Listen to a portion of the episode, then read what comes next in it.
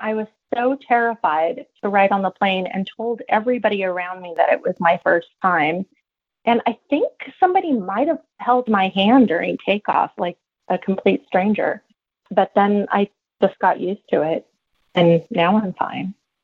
I'm famous for packing uh, car snacks, so I try and I try and take the edge off the hunger side. But sometimes they they reject the uh, hard boiled eggs and cheese sticks that I've I've packed so thoughtfully. And that's not to say that the trip was all peaches and cream. There was tension at times, sometimes involving my mom, and sometimes involving me and the children and different things, but we got through it with good memories, I think. This is Made for Love, a Catholic podcast about real people living out the call to love. I'm your host, Sarah Perla. Ah, summer. The kids are out of school, parents are restless at work, and the beach is calling. So, how can you approach a family vacation a little differently as a Catholic than the rest of society? How do you survive 17 hours in the car with five children and come out okay? That's what we're talking about today on Made for Love. My name is David Spesia, and I'm Executive Director in Evangelization and Catechesis. Married almost 29 years and five children. David has only worked here at the USCCB for a year, so he doesn't know yet to avoid me in the hallways. Come in, come in, it'll only take 10 minutes. David's family usually goes to the beach with his wife's two sisters and their families. A lot of great time on the beach, which as Midwesterners we don't get enough of, and uh, it's just perfect for all ages. You know, it works for everybody. He thinks that his family is made up of pretty quirky individuals. We're all a little quirky, and uh, and that comes out especially in the car ride. So we tend to do long drives, long days in the car, and we all drive each other nuts and simultaneously entertain each other. Kind of that experience of just being together on a journey, and we're all headed to a, some destination, of course. Another family we're going to hear from is the Hadleys. You may remember them from the episode on big families. Uh, I'm Jerry Hadley. I'm married to my wife, Catherine, and we've been married 41 years, and we have 10 children.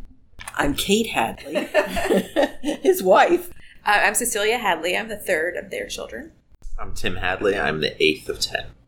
Now, the Hadleys at one point decided on RV trips as their MO. Our first RV trip actually started out of a hard time in our life. We had our 10th child. I was kind of depressed and I don't know, postpartum or what, but and he had been born early and had some problems and stuff. So we went out for our anniversary, I remember, and Denny's. we were at Denny's.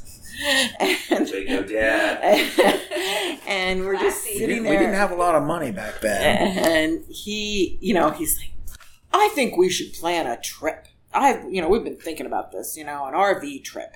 And I just looked at him and said, You better not be playing with me because if I get excited about this, then we're going to do it. So we have to make up our mind. Are we going to do this or not? So they did it. The whole family couldn't fit in one RV, so We rented two RVs. We had my parents and the first eight children. We left the little ones at home.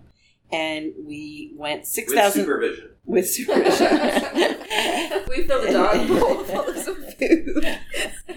edit that, edit that. if you're renting RVs, you're not talking about a trip down the block. we went 6,000 miles in three weeks with everybody from my parents down to a kindergartner. And like I said, the Hadleys liked it so much they did it again and again. And we've done two other trips since then Arizona and New Mexico and California. They're all epic. I'm going to introduce you to one more person, and then we're going to hear from all of them on various topics. Here's Shamaya. My name is Shamaya Gonzalez. I am married for 16 years now, and I have two boys who are 8 and 10. Shemaya's family of origin was not a big traveling family. As a child, we did not have a lot of vacations. We were really poor. And most of my vacations with my family was only to a camping ground that was close enough that our car wouldn't break down on the way there. So you might say she's making up for lost time. We started traveling in earnest three years ago. And since then, we've been to Chicago, New York, DC, and abroad, we've been to Mexico City, London, Wales, France, Switzerland, and Italy. The trip Shemaya is going to share about the most is a long stint in Europe. My husband got a two month sabbatical from his job last fall. So we were in Europe last November and December. So two whole months. We took our children out of school and we were able to just travel for two full months together as a family. Okay, people. NV warning here. Try not to hate Shemaya, even though this sounds so awesome. And I was dying during the interview. The only thing that made me feel a little less envious is that they were in Italy and. I can't eat garlic. and it's not something. and it's, it's not something you can easily ask about that is a serious cross, y'all. Okay, now that you've met all our families for today, let's talk about how to keep kids happy, or at least occupied, whether in the car or at the art museum. There's a lot of 20 question games. There's some other, you know, classic uh, license plate games and things like that. A lot of reading. All my kids are characters, but two of them are a little bit um, similar personalities, my oldest son and my youngest daughter, and they occasionally get into what do they call it? It's essentially like slam poetry competitions against each other, where they start scribbling down their their uh, grievances towards the other, and and you know, so and put it into a poetic form. And we're usually entertained by various personalities as they start their things. There's also the classic car activity. Books on tape books on tape. We did the Harry Potter stuff for a number of drives, which was super fun. Or dare I say, podcasts. we make a lot of games up while we're waiting in lines because in Europe it seemed like you have to wait in line even if you have a ticket that you bought online or on the web earlier. You'll wait in line to show that ticket, and then you'll wait in line to get in there were just lots and lots of lines. We would think up different games that we could play to occupy our time. Such as? One of them was just the ABC game. We would think of a theme like people in history. And then I would get A and I would say Abraham Lincoln. And then someone else would have B and have to think of something. Say, oh, Benjamin Franklin, you know. So we changed the theme. Maybe it would be cartoon characters or superheroes or food. And, you know, crowd watching can be made into a game. We'd also look in crowds for a certain colored item.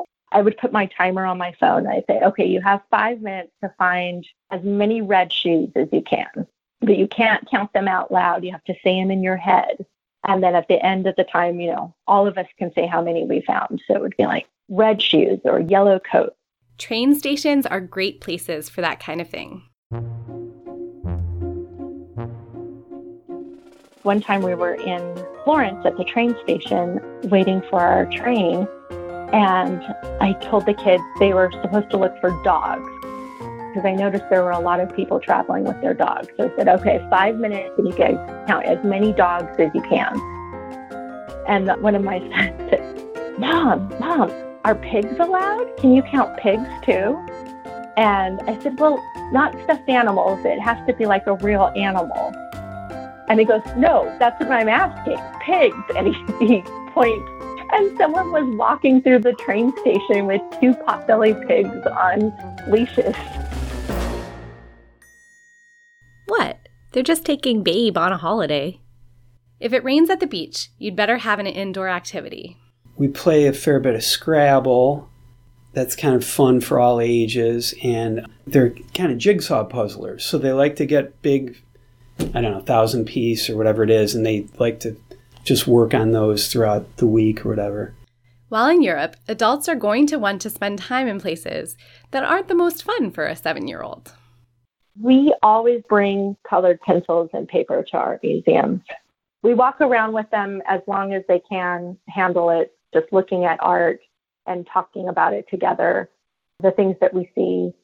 And because they've been doing that for, I think, three years now, they're pretty good at discussing art and pointing out things that they see in it.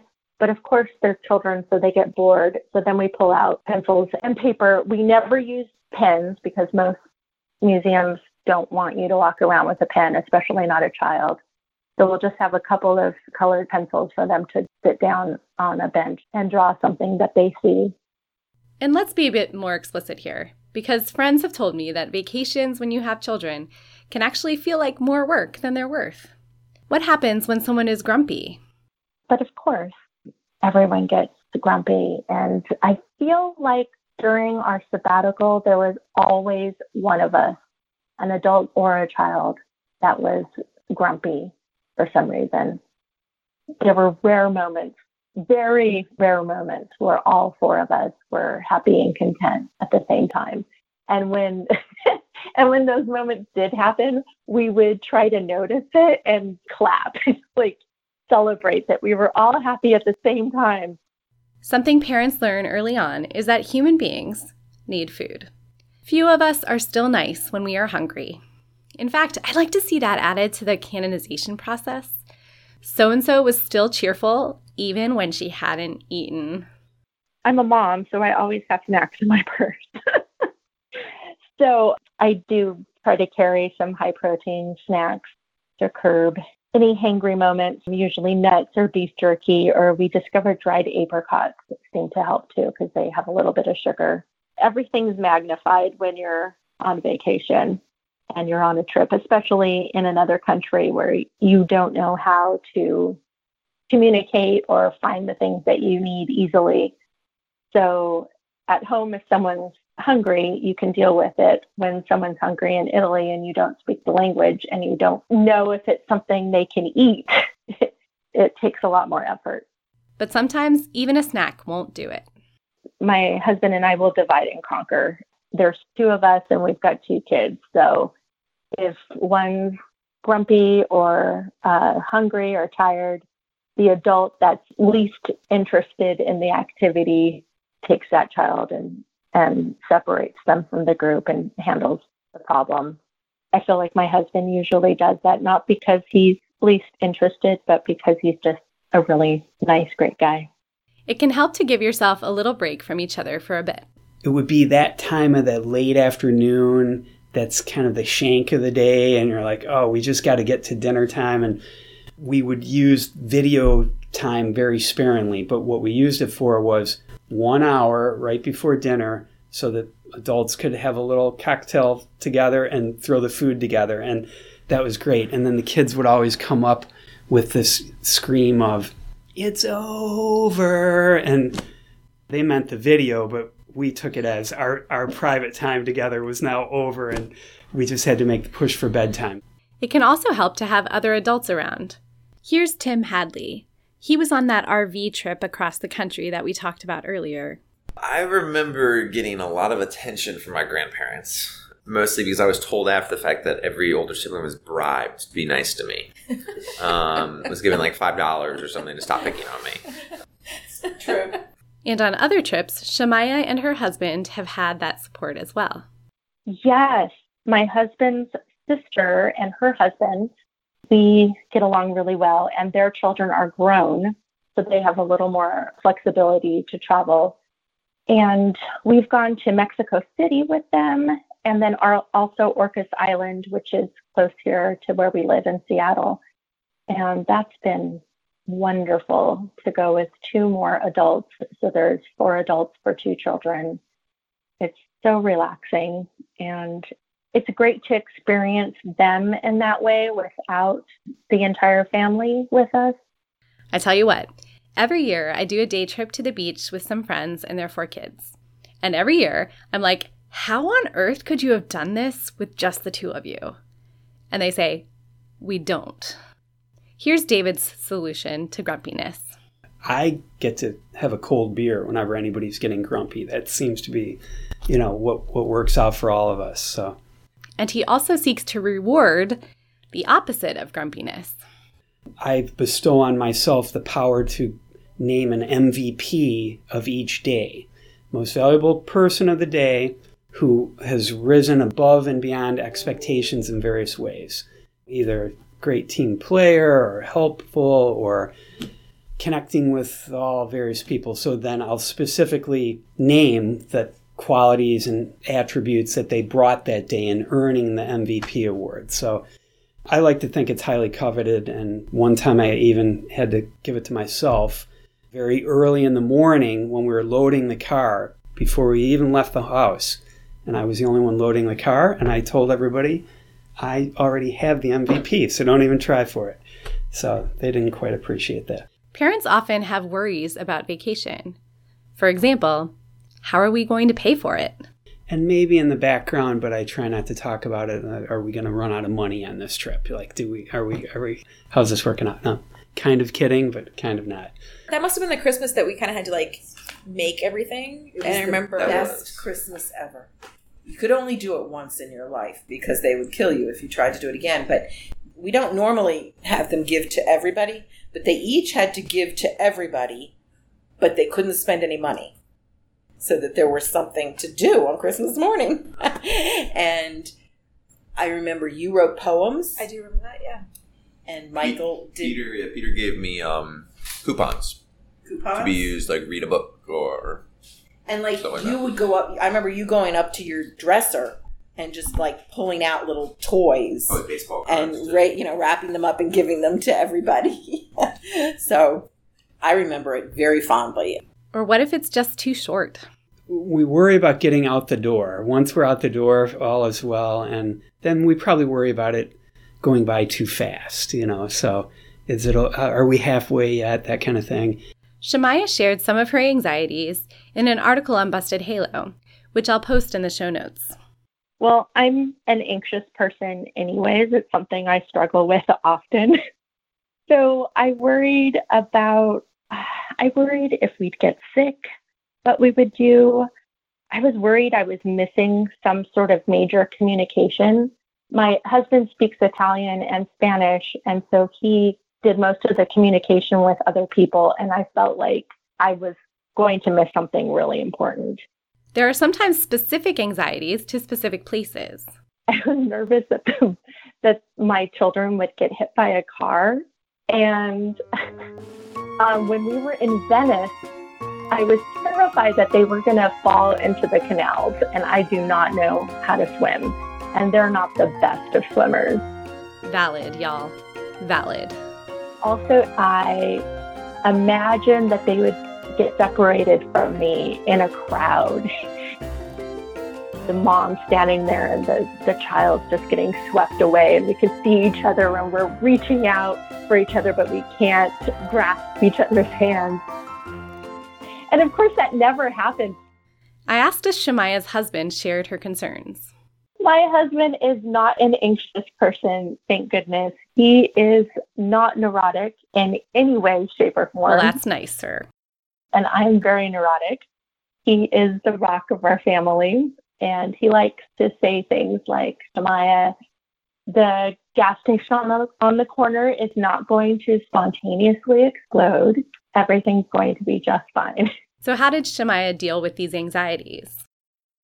How did I let go of it? I feel like it was an ongoing thing. But particularly in that moment that I wrote about for Busted Halo, I felt like there was just so much I couldn't control. There is so much that I can't control in life. This sounds funny, but I, I felt like God was almost teasing me. Like, see, Shemaya, you cannot control these things. There's the language you're not going to learn overnight. There was a marathon going on outside of the church that we were in when we were attending Mass and there were somebody with a noisemaker and somebody else screaming and leading everyone in chants to cheer on the marathoners. And I was so disoriented and realized that there was nothing I could do. I could just pray and be in that moment and just appreciate it. She also learned to embrace a good version of FOMO. then I realized I was really missing out on a lot of fun and a lot of beautiful things that God wanted to show me that I never had the experience or opportunity to experience before. And so I needed to just let go and be in the moment and be present and say, God, what do you want to show me? There's a lot that can be learned on vacation. Some of it is implicit. Here's Kate. It was an intense trip, but I think it really changed the culture of our family. It opened their eyes to a broader world. You know, all we'd ever done in the past was occasionally go to a beach or something, maybe to Iowa for family, but this really opened people's eyes to what was out there. And unfortunately, now most of them like to really travel and live all over the place. It backfired. it backfired. And some of it is explicit. Here's David. And it was when our kids were younger, the summer vacation time with my wife's family. My wife has two sisters, and it's a lot of time for our kids to be with those cousins. And when those kids were all little, my wife and her sisters concocted manners camp that would go on during vacation time. And it was a big build-up, bribed with trip in for ice cream at the end of the week. But there would be specific challenges for the kids of different ages and what they had to work on. I asked David to explain. Could start with please and thank you, but then when the kids got to a certain point, it would be like initiates conversation with adults. And then they would have to look for opportunities to go out and do this or pick things up without being asked and volunteering to do. So they would basically like create the behavior that they wanted to see. And then the kids would all try and live up to the manners camp and expectations and earn their ice cream. So that, that was a pretty funny memory when I look back on it. I suggested his wife turn that into a thing. I feel like lots of y'all might enjoy that. For Shemaya, an incident in Venice led to an unusual lesson. We rented an Airbnb in Venice. And after a day of sightseeing, we came home and unlocked the apartment door, and the entire apartment was smoky and it smelled like fire, as if there was a fire inside. So we had the kids stay outside we kind of figured out what was going on and went through the apartment. And it turned out that someone had left a little table lamp on while we were gone all day, and it had started to smoke. It started to catch the lampshade on fire. So we had gotten home right when it was smoking and it was going to start a fire. We were so thankful that we came home at the right time and caught it so that it didn't start a fire. So, what was the lesson? We were obsessed with turning off all of the lights whenever we left an apartment. She also thinks her 10 year old son recently learned a lesson about sleeping on red eye flights because he was really tired for their first day in London, so didn't get to enjoy it. And there were lots of things about European culture that were different. They were visiting some American friends who now live in Zurich. We all walked to dinner, maybe a mile and a half from their apartment, and had dinner. And then on the walk back, their seven year old says to their mom, I'm just going to take the secret way home, okay? I'll meet you at home. And it was nine o'clock at night and it was dark. And the mom said, okay. And she just let the child go home. and my husband and I are holding onto our kids' hands as we walk down the street, frightened that they're going to get run over or something. And here's their seven year old just saying, later, mom, see ya. Shemaya was like, uh, it's kind of dark. And when we got home, the seven year old was waiting at the front door. She had gotten there just fine and it seemed like a regular a regular thing for them. She takes the subway by herself and the bus by herself and that is how things work there. This is not suburban America in 2019, y'all. So we asked her about it. She said, Yeah, the kids have a lot of freedom here. It's acceptable. They're supposed to walk to school even in kindergarten. And if the parent walks with them to school, the parent is publicly shamed the next time that the parent shows up at school.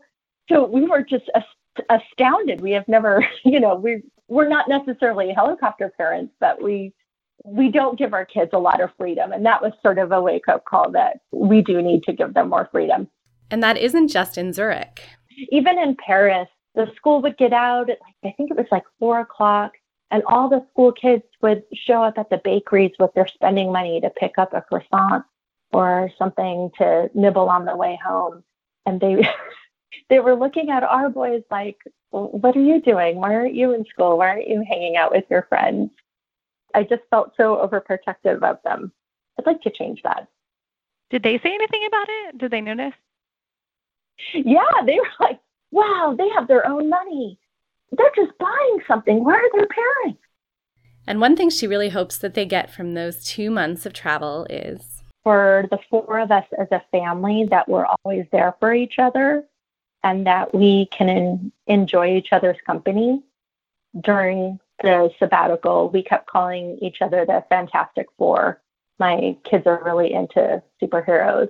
And so often at the dinner table at a restaurant, they would draw the four of us as the Fantastic Four characters. So in the superhero bodies, but with our faces on them. And sometimes we change which character we were based on the kind of day we, we were having that day. And since David is the head of our evangelization office, I asked for his thoughts on evangelization on vacation. Just by going to mass on Sundays, even when you're on vacation, like people notice that. Oh, you're you're out of town and essentially you're off duty. You're still going to going to church? Like what? So I, I think that's one obvious way. And whenever you're with other people, especially if you don't see them often, there are opportunities we tend to see different friends along the way, and everybody's somewhere on the faith spectrum. So it's also just a chance to reconnect with friends and family members and be able to have conversations because you're you're out of the regular everyday routine, and it's a it's a time just to visit and stuff comes up. To conclude, I'm going to leave you with a thought from Shemaya about why it is worth it to take your family somewhere if you can. I wanted them to really experience just how large the world is.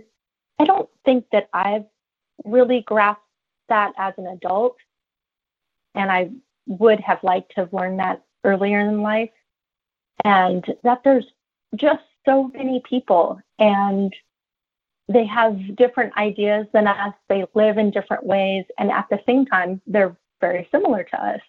I think that they discovered that it was very easy for them to jump in and play with kids when neither child spoke the same language. So I think they did discover that.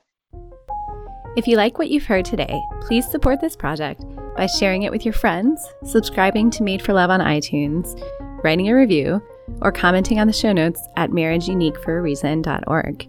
And be sure to follow us on Facebook and Twitter and all those things. This is essentially a one woman production, so yours truly did everything, except for the theme music, which is composed and produced by Michael Taylor. And then the new music is from First Com,